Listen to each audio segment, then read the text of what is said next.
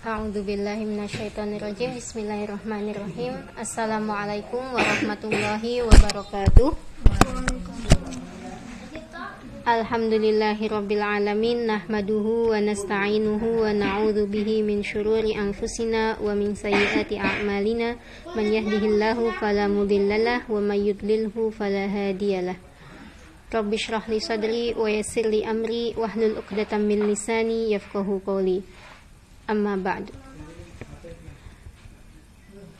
Pada pagi hari ini alhamdulillah kita bisa berkumpul bersama untuk bersama-sama berusaha menjadi sebaik-baik manusia. Kenapa sebaik-baik manusia? Sesuai sabda Rasulullah Shallallahu Alaihi Wasallam, khairukum man ta'allamal Qur'ana wa 'allamahu. Banyak sekali hadis-hadis Rasulullah agar kita bisa menjadi sebaik-baik manusia. Ada yang mengatakan khairukum man umruhu wa hasuna amaluhu. Sebaik-baik kalian adalah yang paling panjang umurnya dan paling baik ibadahnya. Ada lagi khairukum khairukum li ahlihi. Yang paling baik di antara kalian adalah yang baik terhadap keluarganya, yang sayang terhadap keluarganya. Tetapi kita terkadang masih menzolimi suami kita, menzolimi anak, menzolimi ibu dengan yang terkadang ya karena kita bukan manusia sempurna gitu. Terus ada lagi banyak sekali hadis-hadis khairukum khairukum khairukum sebaik-baik kalian. Nah, kita ingin meraih salah satunya yaitu dengan orang yang mau mempelajari Al-Quran. Mempelajari Al-Quran di sini dengan cara bagaimana? Apakah hanya dengan membaca, mengaji? Tidak, tetapi kita harus mentadaburi maknanya. Karena di usia-usia kita seperti ini, kita tidak lagi dituntut untuk membaca dan menghafal, tetapi juga mentafakuri apa yang ada di dalam ayat-ayat Al-Quran, mentadaburi apa yang ada pada kalam ilahi ini, agar keimanan kita semakin bertambah. Salawat serta salam marilah kita haturkan kehadirat Rasulullah Shallallahu Alaihi Wasallam. Semoga kita bisa selalu berada dalam tuntunannya sehingga kita bisa kelak dikumpulkan bersama-sama di surga. Sebagaimana apa yang akan digambarkan di surat yang kita bahas pagi hari ini. Dan insya Allah ini adalah pertemuan pertama pembahasan kita tentang surat Al-Waqi'ah. Al-Waqiah ini surat yang tidak asing lagi di telinga kita karena katanya barang siapa yang baca surat Al-Waqiah cepat kaya. Nah, itu yang ada di Nah, Mbak Ita mungkin bisnisnya lancar tiap pagi apa baca Al-Waqiah? Mbak Dewi juga amalannya Al-Waqiah mungkin. Jadi banyak salah kaprah pemahaman yang mana sebagian besar masyarakat kita meyakini kalau baca Al-Waqiah setelah surat Ad-Duha, setelah selesai sholat duha, maka Allah akan menjanjikan kekayaan yang melimpah, kekayaan materi. Apa hadisnya? Kenapa bisa dikatakan seperti itu? Apakah benar? Padahal isi surat Al-Waqiah ini isinya menakutkan kalau mau tahu Al-Waqiah sendiri artinya apa? Kiamat. Kok bisa? Apa hubungannya kiamat sama kaya gitu?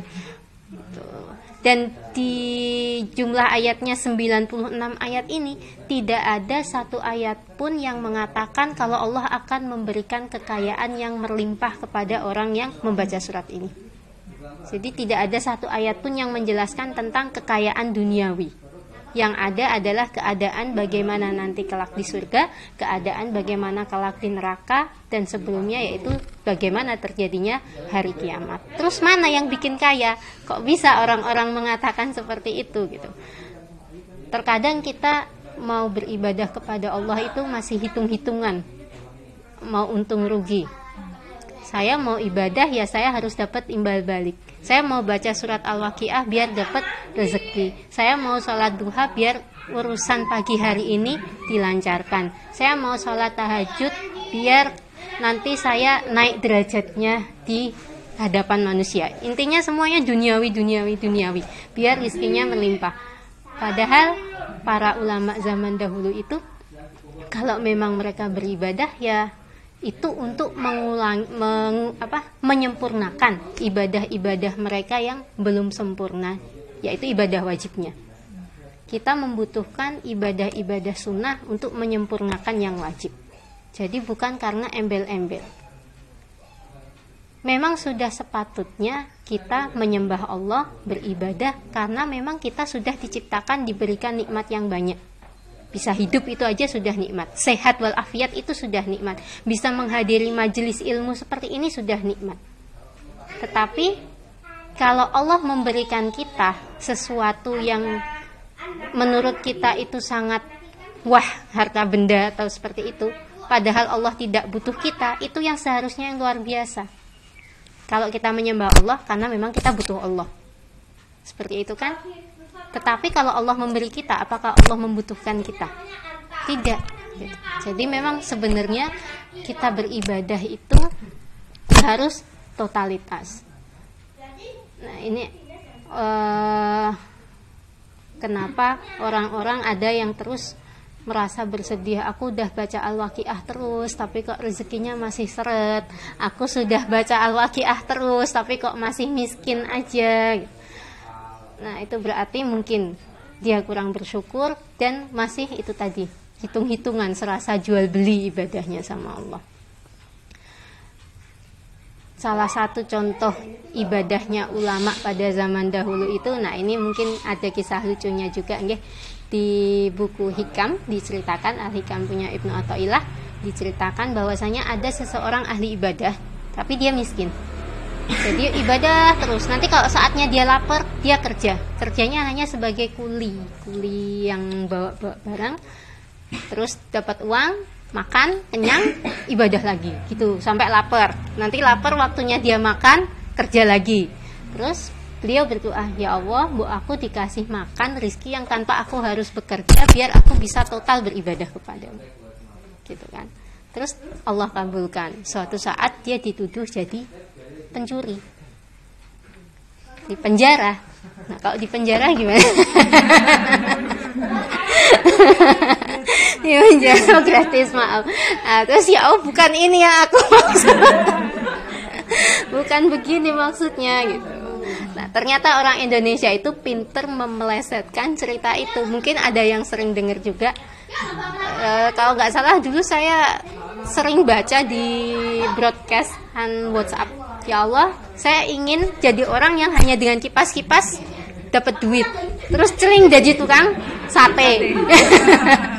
Jadi tukang sate. Terus bukan ini maksudnya ya Allah gitu. Saya bukan mau yang seperti ini. Ya udah kalau gitu ganti aja doanya. Saya pengen bisa mempunyai kekuasaan untuk mengatur orang-orang yang kaya.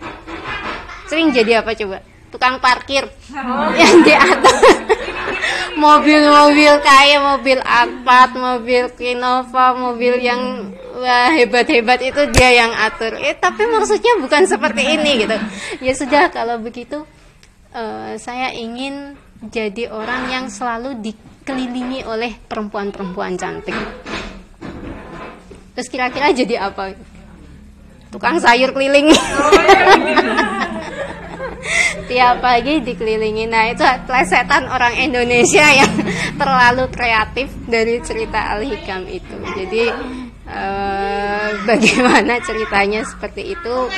Beribadah ya kalau beribadah yang totalitas kita memang beribadah untuk mempersiapkan hari akhir mempersiapkan kematian.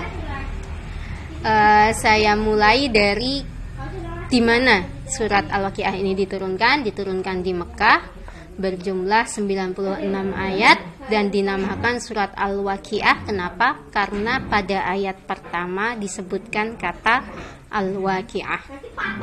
Nah, Al-Waqiah ini adalah hari kiamat. Di dalam Al-Qur'an banyak sekali nama lain dari kiamat, ada Al-Waqiah, ada Az-Zalzalah, ada Al-Qari'ah, As-Sa'ah, kemudian Yaumul Akhir, dan lain sebagainya. Banyak sekali nama lain dari Al-Waqiah ini. Hubungan dengan surat sebelumnya. Surat sebelumnya apa? Surat Ar-Rahman. Jadi Ar-Rahman dan Al-Waqiah ini peletakannya kenapa diletakkan Ar-Rahman kemudian Al-Waqiah? Semuanya pasti ada hikmahnya Dan hubungan dua surat ini adalah yang pertama, kedua surat ini sama-sama menceritakan tentang tentang kiamat surga dan neraka. Kemudian di surat Ar-Rahman dan Al-Waqiah juga menceritakan tentang bagaimana keadaan orang-orang bertakwa dan orang-orang kafir orang-orang yang berdosa. Bagaimana nikmat akhirat yaitu nikmat surgawi dan bagaimana azab neraka. Kemudian pembagian orang-orang ketika hari setelah kiamat kira-kira hari apa itu pembangkitan dibagi menjadi tiga bagian golongan kanan, golongan kiri dan orang-orang asabikun. Asabikun Asabikun itu bahasa Indonesianya apa nih? Kalau letter leknya orang yang paling dahulu. Jadi apa nggak? Orang yang dahulu masuk surga, yang paling awal. Nanti ada apa ya? Yang yang cocok nih. Di sini disebutkan asabikun di dalam Al-Qur'an. Asabikun al-awwalun pernah dengarkan orang-orang yang pertama-tama masuk Islam. Jadi asabikun di sini maksudnya adalah golongan yang pertama-tama masuk surga. Jadi itu lebih mulia daripada golongan kanan. Jadi ada tiga golongan, kanan, kiri, sama asabikun ini. Kemudian yang ketiga hubungannya kalau Ar-Rahman itu menceritakan tentang bagaimana langit itu terbelah dan bumi berguncang.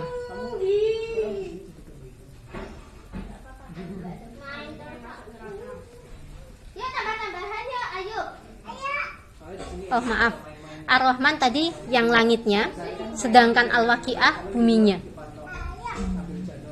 Jadi berhubungan. Kalau Ar-Rahman menceritakan bagaimana langit itu hancur, kalau yang di Al-Waqiah bagaimana bumi itu yang hancur. Saling melengkapi. Kemudian surat Ar-Rahman menceritakan keadaan bumi dahulu, bumi atau dunia, kemudian kiamat, terus neraka, surga. Tetapi kalau Al-Waqiah kebalikannya kiamat dulu, kemudian surga, neraka, baru bumi, keadaan bumi, manusia. Jadi kayak dibalik gitu.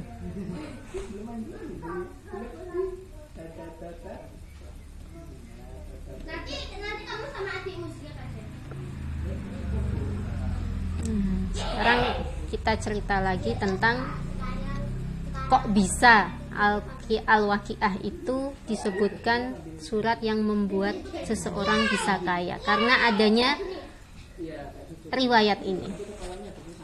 Ketika itu Utsman bin Affan sedang menjenguk Abdullah bin Mas'ud. Abdullah bin Mas'ud dua sahabat yang sangat terkenal, dua-duanya dijamin masuk surga. Tetapi kalau Abdullah bin Mas'ud itu dahulunya adalah mantan penggembala e, mantan budak sedangkan Utsman bin Affan yang kita ketahui beliau adalah orang yang sangat kaya. Kedua-duanya adalah orang kepercayaan Rasulullah orang terdekat Rasulullah. Abdullah bin Mas'ud ini sedang sakit parah yang mana sakitnya itulah yang menyebabkan beliau meninggal. Dijenguk oleh Utsman bin Affan. Kemudian Utsman menanyakan ma tashtaki apa yang engkau inginkan karena memang sudah sekarat ya. Kemudian uh, oh bukan apa yang engkau inginkan tetapi matashtaki itu apa yang engkau keluhkan. Apa yang engkau keluhkan dari sakitmu ini. Kan sudah sangat parah sakitnya kamu. Sakit apa apa yang kamu keluhkannya? Sakit yang mana? Mungkin bahasa kita seperti itu Terus beliau berkata, dosa-dosaku. Aku mengeluhkan dosa-dosaku. Jadi bukan sakit jasmani yang beliau rasakan, tetapi beliau lebih takut akan dosa-dosanya. Fama tashtahi, kemudian apa yang engkau inginkan? Apa yang bisa aku bantu? Abdullah bin Mas'ud menjawab, rahmatu rabbi. Rahmatnya Allah yang aku inginkan agar Allah mau mengampuni dosa-dosa aku. Nah, ini orang sekelas Abdullah bin Mas'ud aja ketika sakaratul maut masih takut akan dosa-dosanya padahal beliau itu dijamin masuk surga. Kemudian Kala Usman berkata, "Afala nad'u laka tabiban?" Gimana kalau aku panggilkan tabib tabib dokter? Kemudian Kala at-tabib amrodoni jangan nanti dokter malah membuat aku tambah sakit. Kala afala na'mur laka bi'ataika? Kamu mau aku kasih uang? Kan Usman kaya kan? Terus kola lah hajatali. Enggak, aku nggak butuh uang saat ini. Aku nggak butuh harta. Habas tahu ani fi hayati. Wong aku masih sehat hidup aja nggak pernah kamu kasih uang gitu.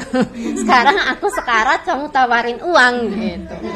Terus buat fa'ahuli indah mamati. Nah itu maksudnya seperti itu Kala yakunu libanati kamin ba'dik Ya nanti kamu bisa kasih ke putri-putri kamu jadi kan nggak ninggalin warisan. Maksudnya Usman tuh dikasih uang biar bisa ninggalin sesuatu untuk anak-anak perempuan Abdullah bin Mas'ud.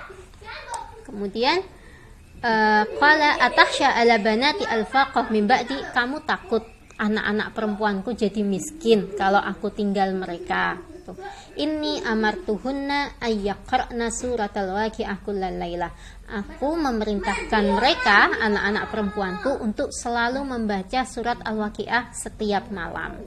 Fa ini sami tu Rasulullah Shallallahu Alaihi Wasallam karena aku mendengar Rasulullah Shallallahu Alaihi Wasallam bersabda, "Man qara'a surat al-waqi'ah kullalailah lam tusib faqah abadan." Barang siapa yang membaca surat al-waqi'ah setiap malam, maka dia tidak akan tertimpa kesusahan atau dia tidak akan kekurangan. Ada yang mengatakan maka dia akan uh, gina, gina di sini kaya. Nah, dari hadis ini kemudian dipahami oleh orang-orang bahwasanya surat Al-Waqiah ini adalah surat yang bisa mendatangkan kekayaan tetapi hadis ini adalah hadis yang sangat uh, lemah, palsu, tidak bisa kita jadikan sandaran. Kepalsuannya sangat tampak sekali. Pertama, Usman kok dibilang pelit? Ya kan, nggak pernah mau ngasih uang ke Abdullah bin Mas'ud. Terus mau ngasihnya pas mau sekarat aja, pas mau mati aja. Sejak kapan Usman disifati seperti itu? Jadi ini kan juga secara tidak langsung mm, menjelek-jelekkan Usman gitu. Sedangkan Usman yang kita kenal beliau adalah seseorang yang sangat dermawan. Jadi hadis ini adalah hadis yang sangat lemah. Kemudian yang kedua, yang dimaksud dengan tidak mendatangkan kemiskinan atau merasa berkecukupan kalau membaca surat ini kenapa? Karena surat ini isinya tentang bagaimana mengerikannya keadaan hari kiamat dan bagaimana mengerikannya keadaan neraka. Jadi seseorang yang membaca surat ini dan memahami akan merasa sudah cukup kenikmatan duniawi ini. Merasa berkecukupan dengan harta yang diperoleh agar dia bisa bersungguh-sungguh beribadah di dunia biar bisa mendapatkan surganya. Jadi merasa cukup, tidak merasa kekurangan dan dia bisa fakoh di sini kalau diartikan yang bisa e, merasa melebihi. Fakoh itu lebih. Jadi apa dia merasa dirinya itu lebih dari cukup. Dia bisa mengatasi segala kekurangannya dengan kecukupan merasa cukup dengan apa yang sudah diberikan Allah karena takutnya akan azab akhirat dan dia benar-benar bersiap diri. Jadi bukan kekayaan materi.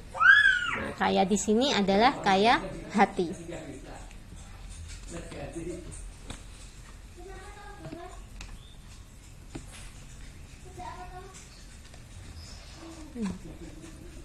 Terus ada juga uh, hadis yang katanya juga hadis ini hadis marfu marfu itu hadis palsu Suratul Waqiah suratul Ghina. Surat Waqiah adalah surat Ghina. Ghina itu dari kata ghani kaya. Ghina. Cukup yang berkecukupan maksudnya. Jadi bukan kaya di sini maksudnya kaya materi itu tadi yang saya sudah jelaskan. Kaya di sini maksudnya cukup. Faqra'uha maka bacalah wa'allimuha auladakum dan ajarkanlah anak-anak kalian untuk membaca surat ini. Jadi arti ghina di sini disalah artikan sehingga mereka menganggap surat Al-Waqiah adalah surat yang mendatangkan kekayaan. Kalau memang kita ingin diberikan rezeki, kita panggil saja nama Allah. Yang mana arti dari nama itu adalah pemberi rezeki. Apa kira-kira? Dari asma ya Rozak. Nah, panggil saja ya Rozak, ya Rozak, ya Rozak. Allah tidak akan menolak permintaan hambanya sesuai dengan nama yang disebut. Ada yang ingin ditanyakan? Kemudian ada lagi hadis lain yang berhubungan dengan sholat ini. Akhrajat Tirmidzi an Ibnu Abbas dari hadis Ibnu Abbas Abu Bakar berkata wahai Rasulullah kot shipta kot shipta itu ubanmu tambah banyak. Jadi sahabatnya tuh saking sayangnya uban bertambah pun tahu. Apalagi Abu Bakar sahabat terdekat. Ubanmu kok makin banyak wahai Rasulullah? Syayyabatni hud kata Rasulullah. Yang menyebabkan aku beruban adalah hud. Apa maksudnya hud? Surat hud. Kemudian al-waqiah surat al-waqiah wal mursalat surat al-mursalat di juz 29 akhir wa amma yatasaalun surat an-naba juz 30 wa idza syamsu kuwirat surat at-takwir jadi surat-surat inilah yang membuat aku semakin beruban. Kenapa? Karena di surat-surat ini menceritakan tentang dahsyatnya hari kiamat dan siksa neraka. Dan beliau takut umat-umatnya banyak yang masuk neraka. Saking takutnya sampai beruban. Dan katanya laki-laki itu kalau tidak beruban ya buta ketika berpikir sangat keras ya itu kalau nggak beruban botak wallahu a'lam benar atau tidak nah, ini tentang fadilah-fadilah yang ada di surat Al-Waqi'ah. Nah, Rasulullah aja membaca ini sampai beruban. Terus kok kita membaca ini biar dapat uang gitu kan. Mau baca ya, ayo.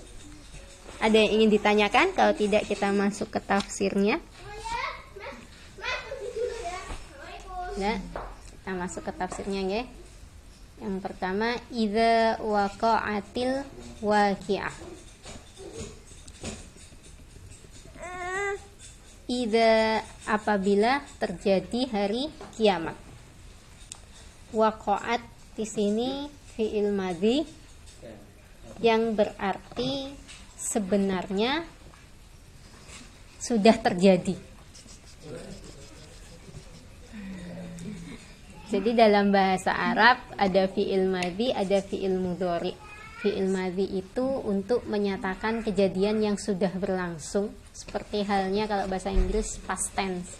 Past tense kan sudah sudah berlalu. Uh, ini dipakai dengan fi'il madi yang menyatakan sudah berlalu, sudah terjadi. Maksudnya apa kan belum, belum terjadi. Kenapa kok dibilang wakoat bukan takou? Takou itu yang akan. Untuk menggambarkan bahwasanya kiamat itu sungguh akan terjadi. Benar-benar terjadi sehingga Allah menggunakan kata-kata fi'il madi yaitu pasten tadi yang sudah berlangsung biar kita itu semakin mempersiapkan diri. Seperti halnya iqtarabatis di surat Al-Qamar kiamat itu sudah sangat dekat. Maksudnya banyak sekali penggambaran kiamat-kiamat itu pakai kata-kata yang sudah lampau atau fi'il madi atau past tense itu. Bukan berarti kita takut kiamat. Kita harus uh, takut akan kejadian-kejadian mengerikan yang ada di kiamat tetapi maksudnya adalah apa? Kita mempersiapkan diri untuk kematian. Dan banyak sekali eh, tanda-tanda uh, kiamat yang sudah ada pada saat ini. Di antaranya yang pasti itu adalah diutusnya Nabi akhir zaman. Nah, itu adalah tanda kiamat, sudah tidak ada lagi nabi setelahnya. Dan tanda-tanda yang lain yang sudah kita tahu gedung-gedung makin menjulang dan salah satunya ingin saya ungkapkan pada pagi hari ini juga uh, adalah isnadul amr ila ghairi ahlihi di sini disebutkan maksudnya kita memberikan suatu perkara terhadap orang yang bukan ahli di bidang itu. Contohnya saja banyak artis-artis yang jadi anggota DPR. Hmm. Apakah mereka menguasai tentang hal-hal politik apakah mereka benar-benar bisa menyuarakan hati rakyat? Ya wallahu a'lam. Mungkin ada yang bisa. Kita tidak bisa mengeneralisir tetapi kebanyakan mereka itu ya bermodalkan ketenarannya bermodalkan wajah tetapi kemampuan wallahu a'lam. Dan ternyata itu juga salah satu tanda kiamat.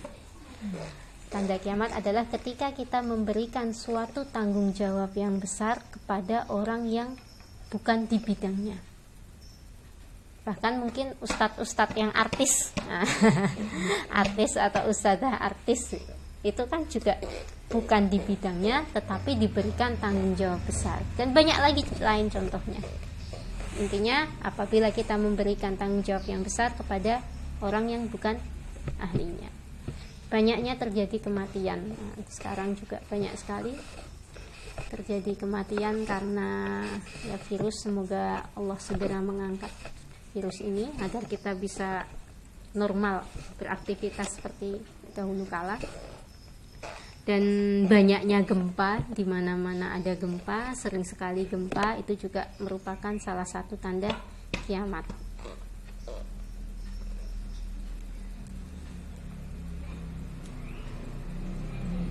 dari dulu dibilang dekat tapi kok nggak datang-datang gitu kan. dari Rasulullah sendiri diutus sudah bilang kiamat itu sangat dekat. Tapi kok sampai sekarang nggak datang-datang ya? Karena waktu begitulah Allah menyembunyikan hari kiamat agar kita selalu bersiap-siap. Dan umur manusia ya mentok-mentoknya berapa? 60 70 bisa umur 100 itu sangat jarang sekali. Umur manusia hanya seperti ini dan bahkan sekarang mungkin juga banyak orang yang mati muda. Bagaimana kita mempersiapkan kematian tanpa harus menunggu masa tua? Ida waqa'atil waqi'ah.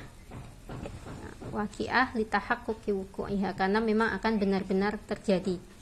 Waqi'ah itu kalau arti bahasanya waqa'a terjadi.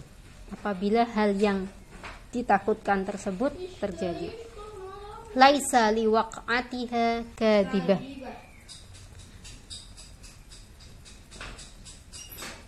bukan suatu hal bohong. Terjadinya tidak dapat ditustakan. Jadi kejadian hari kiamat itu bukan sesuatu yang bisa ditustakan oleh seseorang pasti akan terjadi maksudnya seperti itu. Khafidatur rafi'ah Kejadian itu merendahkan satu golongan dan meninggikan golongan yang lain. Di sini ada beberapa pentafsiran. Khafidah itu merendahkan, rafi'ah itu meninggikan. Maksudnya bagaimana? Ada yang mengartikan merendahkan yang di atas. Apa? Langit itu di atas, direndahkan, dijatuhkan. Bumi itu di bawah, akan ditinggikan, diangkat ke atas. Karena apa? Semua akan dibalik semua akan dihancurkan. Itu yang terjadi ketika kiamat. Tetapi ada yang mengartikan dengan adanya kiamat kaum yang dahulunya direndahkan karena keimanan mereka. Jadi banyak orang-orang itu direndahkan karena berpegang teguh kepada keimanannya. Sampai sekarang juga ada kan orang-orang yang dicibir karena mempertahankan keimanannya.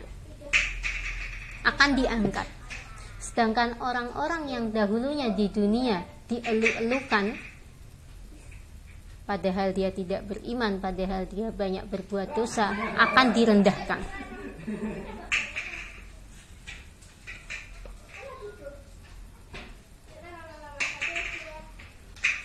Banyak orang yang ditinggikan jadi youtuber saja yang udah banyak followernya udah wah masya Allah udah banyak yang mengeluh-elukan. Tetapi wallahu a'lam bagaimana dengan keimanannya? Apakah dia benar-benar seorang muslim? Apakah seorang yang menyembah Allah mengakui akan adanya Rasulullah? Nah, itu adalah contoh orang-orang seandainya dia tidak beriman, itu contoh orang yang direndahkan ketika kiamat nanti padahal di dunia dia sangat ditinggikan. Jadi ada dua arti tadi. Yang pertama yang arti antara langit dan bumi bagaimana direndah, direndahkan dan ditinggikan. Arti yang kedua kaum. Rujatil ardu raja ida rujatil ardu raja dan gunung-gunung dihancur luluhkan. Oh maaf empat ya. Apabila bumi diguncangkan sedahsyat-dahsyatnya rujat di sini artinya sama dengan zalzalat ida zulzilatil ardu zilzalaha. Sama artinya. Apabila digoncangkan. Goncangannya ini bukan goncangan biasa, tetapi goncangan yang bisa menjatuhkan gunung-gunung dan bangunan-bangunan. Ada goncangan biasa, nah gempa yang berskala ringan itu tidak sampai menjatuhkan apa pun, tapi ada yang skalanya agak tinggi mungkin menghancurkan gedung tetapi tidak sampai menghancurkan gunung. Tapi nanti kiamat gonjangannya itu yang mampu menghancurkan gunung. Ida rujjatil ardu roja diulang. Rujat kemudian roja karena memang gonjangannya ini sangat dahsyat sehingga harus diulang wabus satil jibalu bassa. Busat itu artinya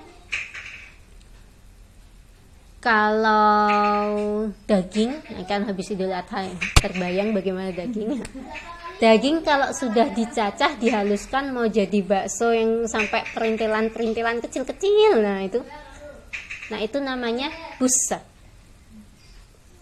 jadi tadinya satu terus jadi kepior bahasa Indonesia nya nah itu namanya busat gunung itu besar sekali. Nanti jadi bisa apa ya bahasa Indonesia nah bertaburan. Nah bertaburannya tuh sampai memang jadi hancur kecil-kecil. Bayangkan tepung lah. Nah pasir. Jadi seperti pasir atau tepung yang bertaburan. Itu gunung. Padahal gunung yang kita lihat besar banget nanti ketika kiamat akan menjadi seperti tepung atau pasir. Wa bussatil jibalu bassa fakanat haba'an mumbassa. Haba itu tadi yang sudah saya sampaikan pasir. Seperti pasir yang tersebar. Haba pasir membasa tersebar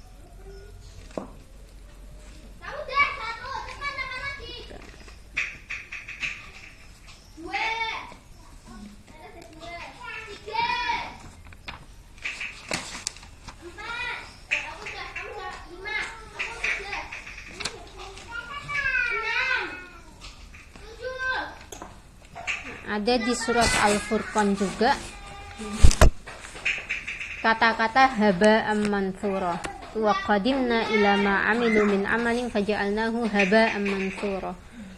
Ini yang mengartikan bahwasanya haba itu seperti pasir yang bertaburan.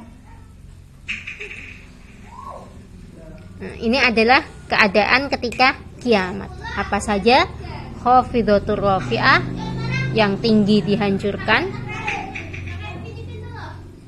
Kemudian ida rujatil ardu raja keadaan kiamat yang kedua apabila bumi itu tadi bergoncang wabussatil jibalu bassa dan gunung itu bertaburan. Fakanat haba mumbassa. Nah, ini adalah keadaan-keadaan ketika hari kiamat.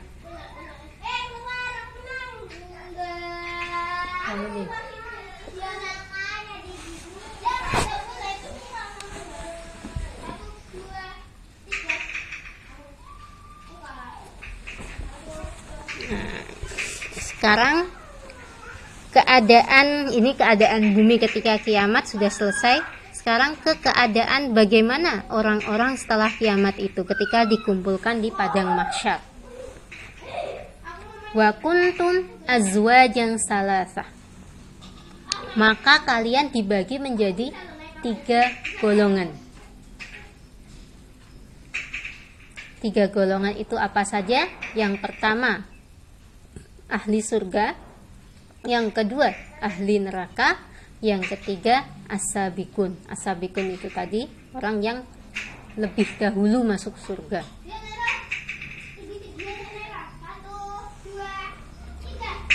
fa ashabul maimanah. Maimanah itu dari kata yamin.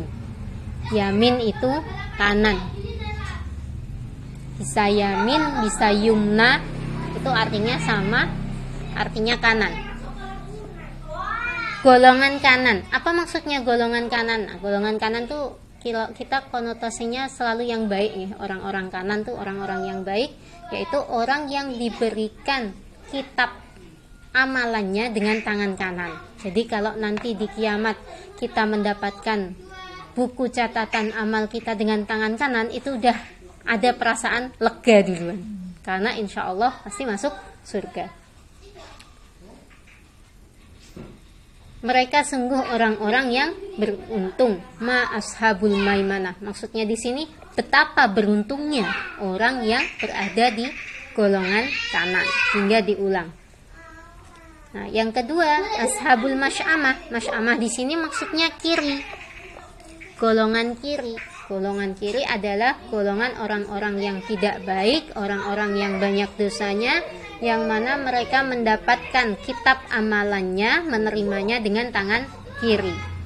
Mereka pasti akan dimasukkan ke dalam neraka dan sungguh tercelanya atau hinanya betapa hinanya mereka.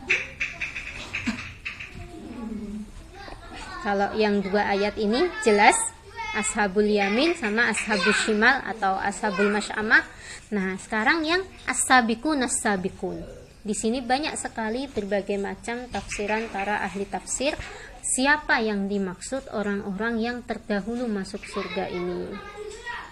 Tafsiran yang pertama, orang-orang asabikun itu dari setiap umat yang selalu menyegerakan dirinya untuk berbuat taat dan bertaubat kepada Allah kita umatnya Nabi Muhammad. Sebelum Nabi Muhammad ada umat-umat terdahulu. Nah, setiap umat pasti mempunyai asabikun ini. Setiap umat pasti ada orang-orang yang selalu menyegerakan.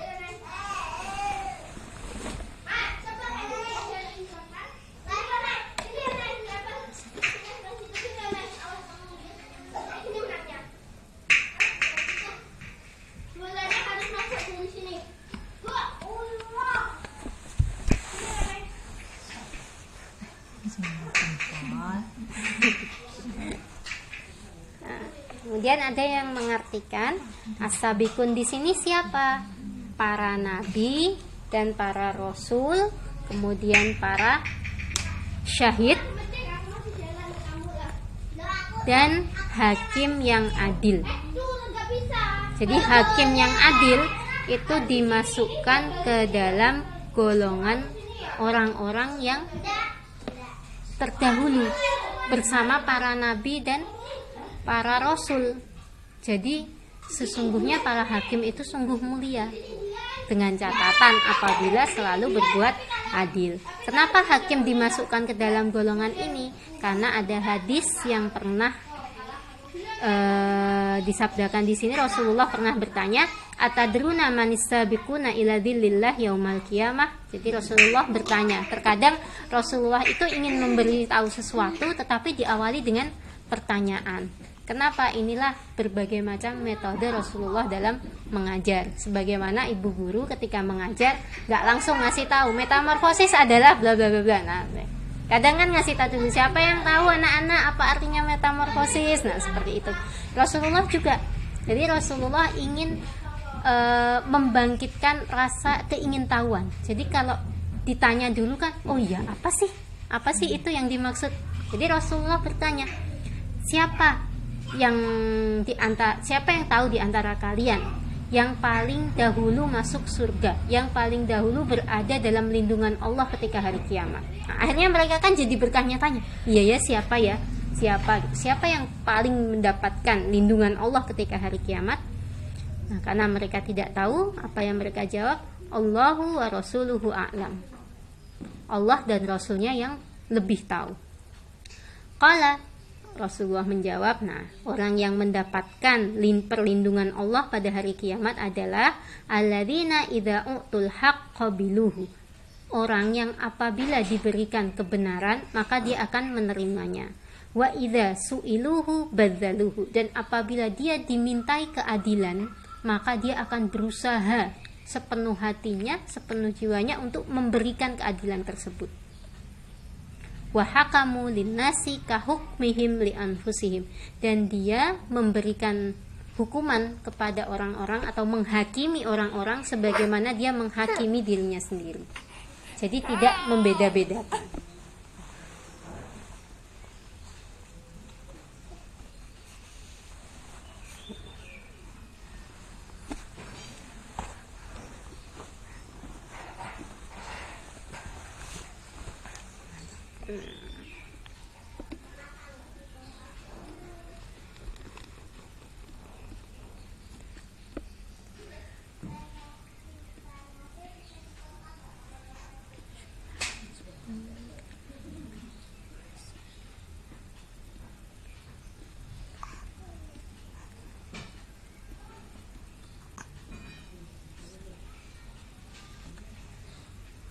Terus ada yang mentafsirkan lain.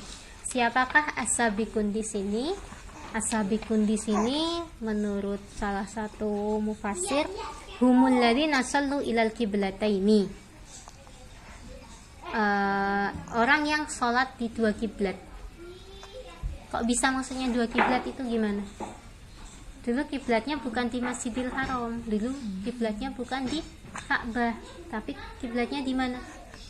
Nah, di Baitul Maqdis di Yerusalem. Kemudian waktu itu Rasulullah meminta kepada Allah agar digantikan kiblatnya karena orang Yahudi selalu mengolok-olok. Umat Islam itu ikut-ikutan Yahudi karena kiblatnya sama. Akhirnya Allah mengabulkan itu ada di juz 2 uh, ayat tentang perpindahan kiblat ini. Kiblatnya kemudian dipindahkan ke Masjidil Haram sampai saat ini di Ka'bah. Orang yang mengalami sholat dengan dua kiblat itu siapa? Al-Muhajirin dan orang Ansor. Kenapa kok ditafsirkan Muhajirin dan Ansor asabikun di sini? Karena ada di surat At-Taubah ayat 100. Kalau mau dibuka wasabiqunal awwaluna minal muhajirin wal ansor. Ada ayat seperti itu di surat At-Taubah ayat 100 disebutkan as-sabiqunal awwalun itu siapa? Orang muhajirin dan orang ansor. Jadi beliau mentafsirkan as-sabiqun yang ada di surat Al-Waqiah ini adalah penjelasan dari as-sabiqun yang ada di surat At-Taubah ayat 100. Kemudian ada lagi yang mengartikan asabikun di sini siapa? Orang yang sangat semangat untuk jihad. Asabikuna ilal jihad. Orang yang mendahului orang lainnya untuk jihad. Wa awalun nasi rawahan ila sholat. Dan orang yang pertama kali datang ke masjid eh, atau orang yang pertama kali menyegerakan sholat. Jadi setiap ada kebaikan, beliau selalu menyegerakan ingin lebih baik dari orang lain sebagaimana di surat Al-Baqarah fastabikul khairat. Berlomba-lombalah di dalam kebaikan. Nah, asabikuna ilal jihad. Orang yang selalu cepat-cepat ingin berjihad. Sampai-sampai diriwayatkan pasti semuanya pernah dengar dalam keadaan junub belum mandi wajib ikut perang akhirnya gugur. Kenapa? Ya karena ingin mengamalkan ayat ini. Asabikuna ila jihad. Ketika ada seruan untuk jihad langsung buru-buru ingin mendapatkan rahmat Allah. Siapa yang tahu ketika itu malah beliau menghembuskan nafas yang terakhir. Dan malaikatlah yang memandikannya. Disebutkan al-ghasil. Dan sahabat-sahabat bingung yang lain gak ada yang dimandikan kok cuma satu jenazah ini saja yang basah kuyup dimandikan? Kemudian mereka bertanya kepada Rasulullah tanyakanlah kepada istrinya. Dan ternyata ketika mereka bertanya kepada istrinya beliau adalah pengantin baru yang ketika itu pada waktu pagi entah kapan berhubungannya mungkin habis sholat subuh atau bagaimana nah, berhubungan belum sempat mandi langsung ada panggilan jihad beliau takut tertinggal kalau mandi dulu. Jadi langsung buru-buru pergi dan ternyata nah, itulah bagaimana gambaran para sahabat dulu nggak ngelama-ngelamain. Tinggal ya biarin nanti nyusul nggak apa-apa deh. Nah, tapi enggak ya enggak mandi nggak apa-apa sih. Yang penting bagaimana bisa mendapatkan pahala sebanyak mungkin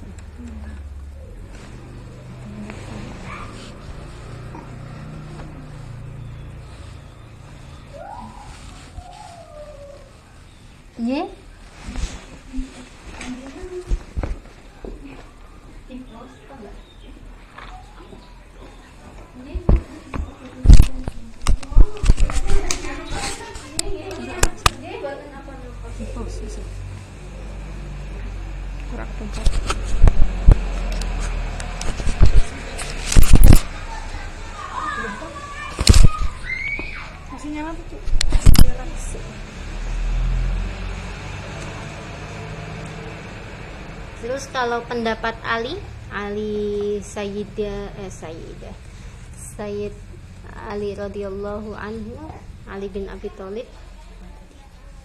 As-sabikuna ila salawatil khamsi. Orang yang menyegerakan salat lima waktu. Jadi ketika ada adzan itu ingin mendapatkan rahmat Allah dengan orang yang selalu menyegerakan sholat karena ada juga hadis sebaik-baik orang adalah orang yang selalu sholat di awal waktu. Nah, tadi kan saya sampaikan khairukum khairukum. Nah termasuk juga ada. Khairukum adalah uh, sebaik-baik kalian adalah orang yang sholat di awal waktu. Nah orang yang selalu menjaga sholatnya di awal waktu ini termasuk as-sabikun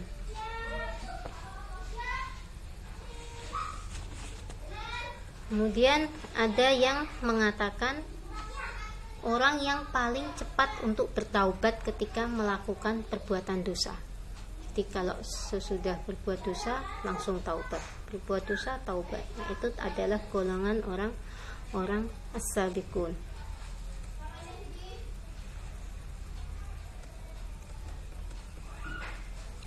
Kemudian jadi banyak sekali ya tafsirnya. Mau saya jelaskan semua atau enggak? Ya enggak perlu dicatat, didengerin aja. Terus ada yang mengatakan mereka itu ada empat asabikun ini. Siapa? Yang pertama orang-orang yang mendahulukan ibadahnya, maksudnya selalu bersegera dalam beribadah dari umat Nabi Musa. Siapa itu? Namanya Haskil.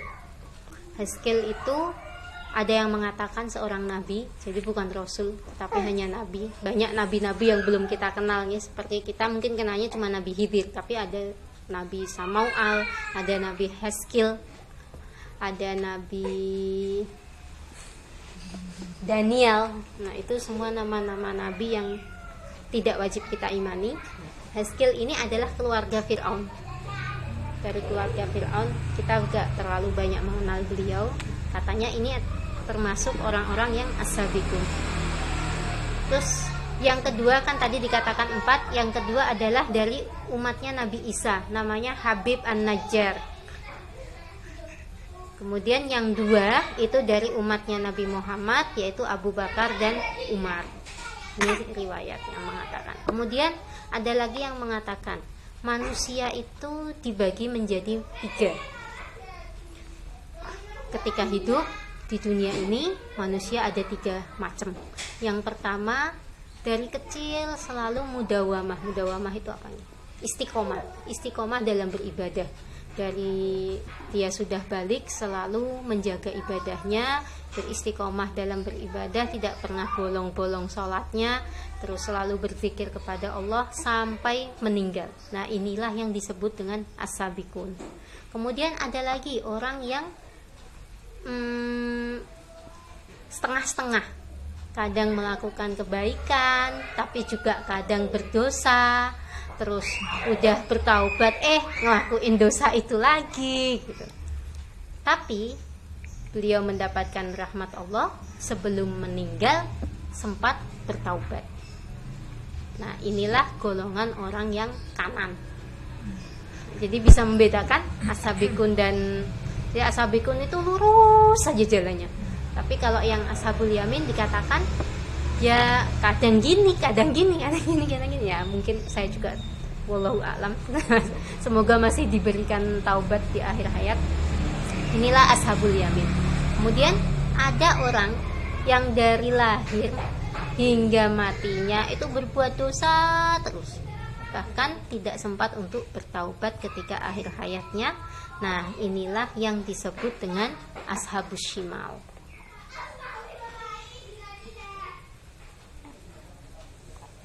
ada yang mengartikan juga asabikun di sini yang mendahului bukan mendahului orang lain tetapi mendahului dirinya sendiri.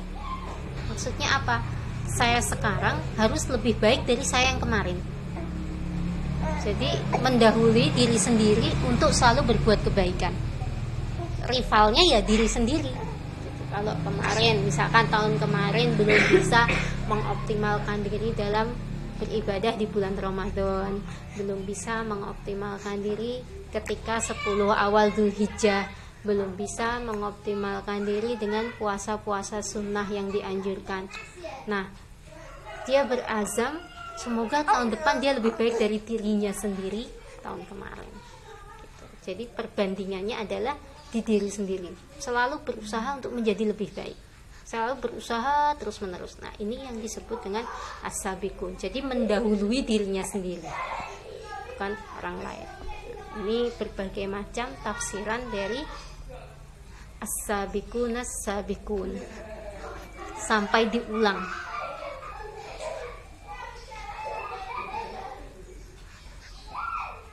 Bingung? Banyak banget tafsirannya. Intinya adalah golongan orang yang paling awal masuk surga. Jadi yang baik ada berapa, yang buruk ada berapa? Kan tiga tadi. Yamin, golongan kanan.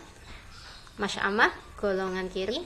Maimanah, masyamah. Kemudian asabikun. Banyak yang baik atau banyak yang buruk? Dua banding satu kan? Yamin surga. Kemudian asabikun surga Kemudian yang neraka cuma satu. Ini menggambarkan bahwasanya rahmat Allah itu lebih besar. Lebih banyak yang masuk surga daripada masuk neraka. Kok nggak satu banding dua? Yang masuk surga cuma satu golongan aja, yang neraka yang dua. Atau dua banding dua lah, biar sebanding. Enggak. Untuk menggambarkan bahwasanya ampunan Allah itu lebih besar. Allah itu memang benar-benar maha pengasih. Surganya Allah lebih banyak disiapkan bagi orang-orang yang beriman. Jadi tidak perlu takut. Kalau kita tidak bisa masuk golongan ashabikun, semoga kita bisa masuk golongan yang ashabul maimanah atau ashabul yamin. Nah, masa udah dikasih dua pilihan dibanding satu, masa kita masih mau terjerumus ke yang satu kan? Nah, untuk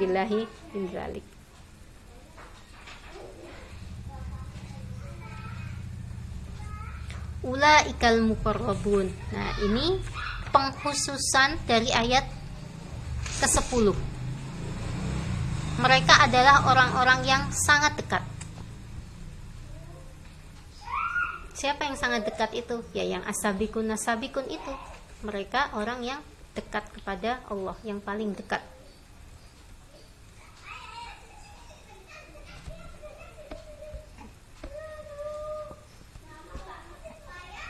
fi jannatin na'im.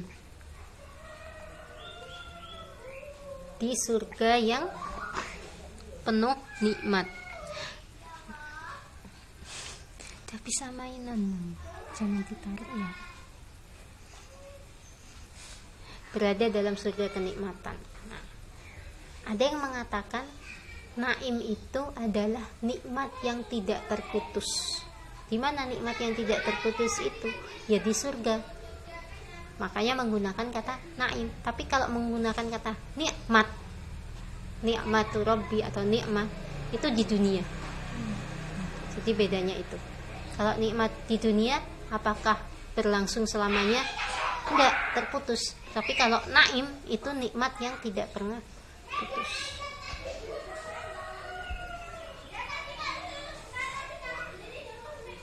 jadi siapa yang berada di nikmat yang tidak pernah putus ini asabikun asabikun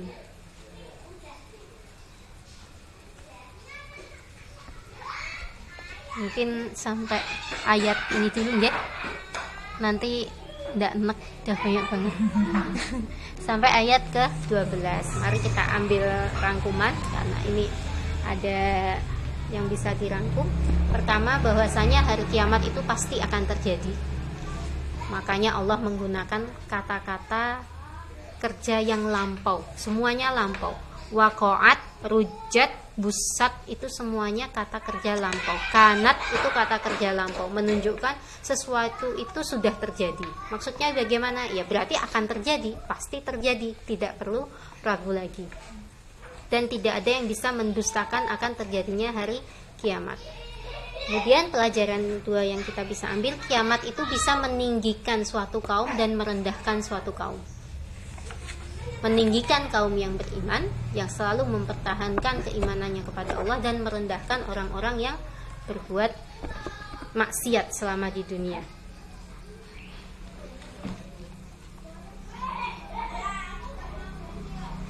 Apabila terjadi kiamat, maka apa yang terjadi pada bumi ini? Yang pertama, rojatil ardu roja, rujat, maaf, bumi itu akan berguncang Kemudian yang kedua, wabus satil jibalu basa, gunung akan berhamburan seperti halnya di surat Al-Qari'ah. Al, Al Bagaimana? Watakunul jibalu kal ehnil mangfush. Seperti bulu yang terbangan. Kalau di surat Al-Qari'ah, gunung itu seperti bulu. Bulu itu ada angin aja terbang.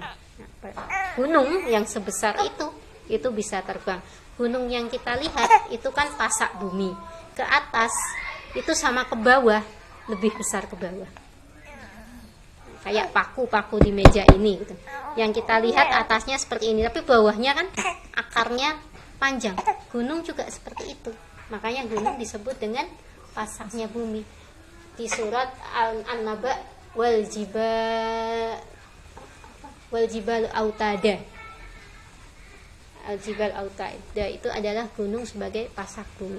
Gunung yang sebesar itu, gunung tertinggi di dunia, misalkan kita bayangkan gunung Everest. Nah, itu tingginya berapa? Ke bawahnya lebih tinggi lagi. Gunung yang kelihatan dari sini Gunung Ungaran ya, Bu ya. itu bawahnya lebih nancapnya lebih lagi tuh biar bumi itu tidak goyang. Itu akan dihambur-hamburkan. Kemudian pelajaran yang terakhir manusia akan dibagi menjadi tiga golongan itu tadi. Tiga golongan itu juga ada disebutkan di surat Fatir. Surat Fatir ayat 32, "Faminhum dzalimun li nafsihi wa minhum muqtasid wa minhum sabiqum bil khairat." Itu mirip. Yang pertama orang yang selalu menzalimi dirinya sendiri dengan berbuat dosa. Wa minhum muqtasid orang yang tengah-tengah yang kayak tadi saya ceritakan. Ya kadang berbuat baik kadang berbuat dosa tar udah taubat balik lagi ke dosa lagi tapi nanti taubat lagi. Dan alhamdulillahnya karena rahmat Allah sebelum meninggal diberikan nikmat untuk taubat. Nah, mungkin hafal Allahumma inna nas'aluka gimana ya doanya ya? Wa taubatan qoblal maut wa rahmatan indal maut. Tahu kan doa itu? Nah, itu depannya apa ya? Kok saya lupa. Allahumma inna nas'aluka salamatan fid din. wa afiatan fil jasad wa ziyadatan fil ilmi wa barakatan. Nah itu dan seterusnya. Di situ ada wa rahmatan indal maut wa maghfiratan ba'dal maut.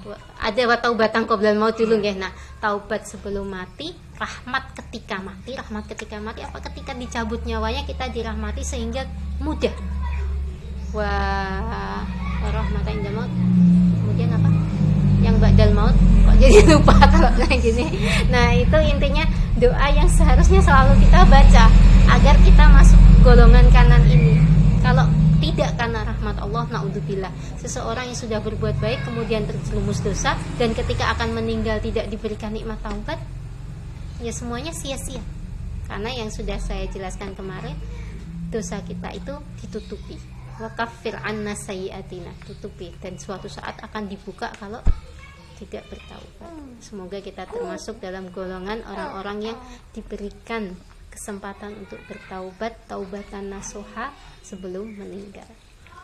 Dan kalau kita ingin taubat itu kan ada yang mendahului taubat itu dengan mandi taubat dulu, kemudian sholat taubat dua rakaat. Mandi taubat itu bagaimana? Ya seperti halnya kita mandi wajib. Dan kita bisa mau sholat taubat atau mandi taubat itu sering mungkin nggak apa-apa bahkan kalau mungkin saatnya keramas ya misalkan dia yang keramas berapa hari sekali tapi nggak seminggu sekali lah ya yang pasti. Nah ketika keramas mau keramas saatnya kita keramas kita niati. Kita niat untuk ini mandi taubat sekali ya kemudian setelah mandi kita sholat dua rakaat. Taubat ya taubat dosa apa saja? Dosa yang kita sadari maupun tidak kita sadari. Jadi taubat itu tidak mesti ketika kita habis melakukan dosa besar yang kita sadari. Kadang kita juga bisa bertaubat atas dosa-dosa yang tidak kita sadari. Kadang kita berbuat salah ke manusia aja, ada orang lain marah ke kita, tapi kita nggak ngerasa salah apa emang aku gitu. Tapi tiba-tiba dia ngambek gitu. Nah itu baru ke manusia. Ke Allah pun juga pasti ada dosa yang tidak kita sadari. Jadi sekalian aja kalau misalkan pas mau mandi keramas diniatkan untuk mandi taubat setelahnya sempatkan sebentar sholat dua rakaat aja sholat taubat. Nanti di situ kita akan mendapatkan semangat lagi untuk menjadi lebih baik. Nah, ntar kalau misalkan pas lagi down lagi mandi taubat aja lagi. Mungkin ini dulu nanti akan kita jelaskan selanjutnya pertemuan akan datang keadaan orang-orang yang berada dalam nikmat surga.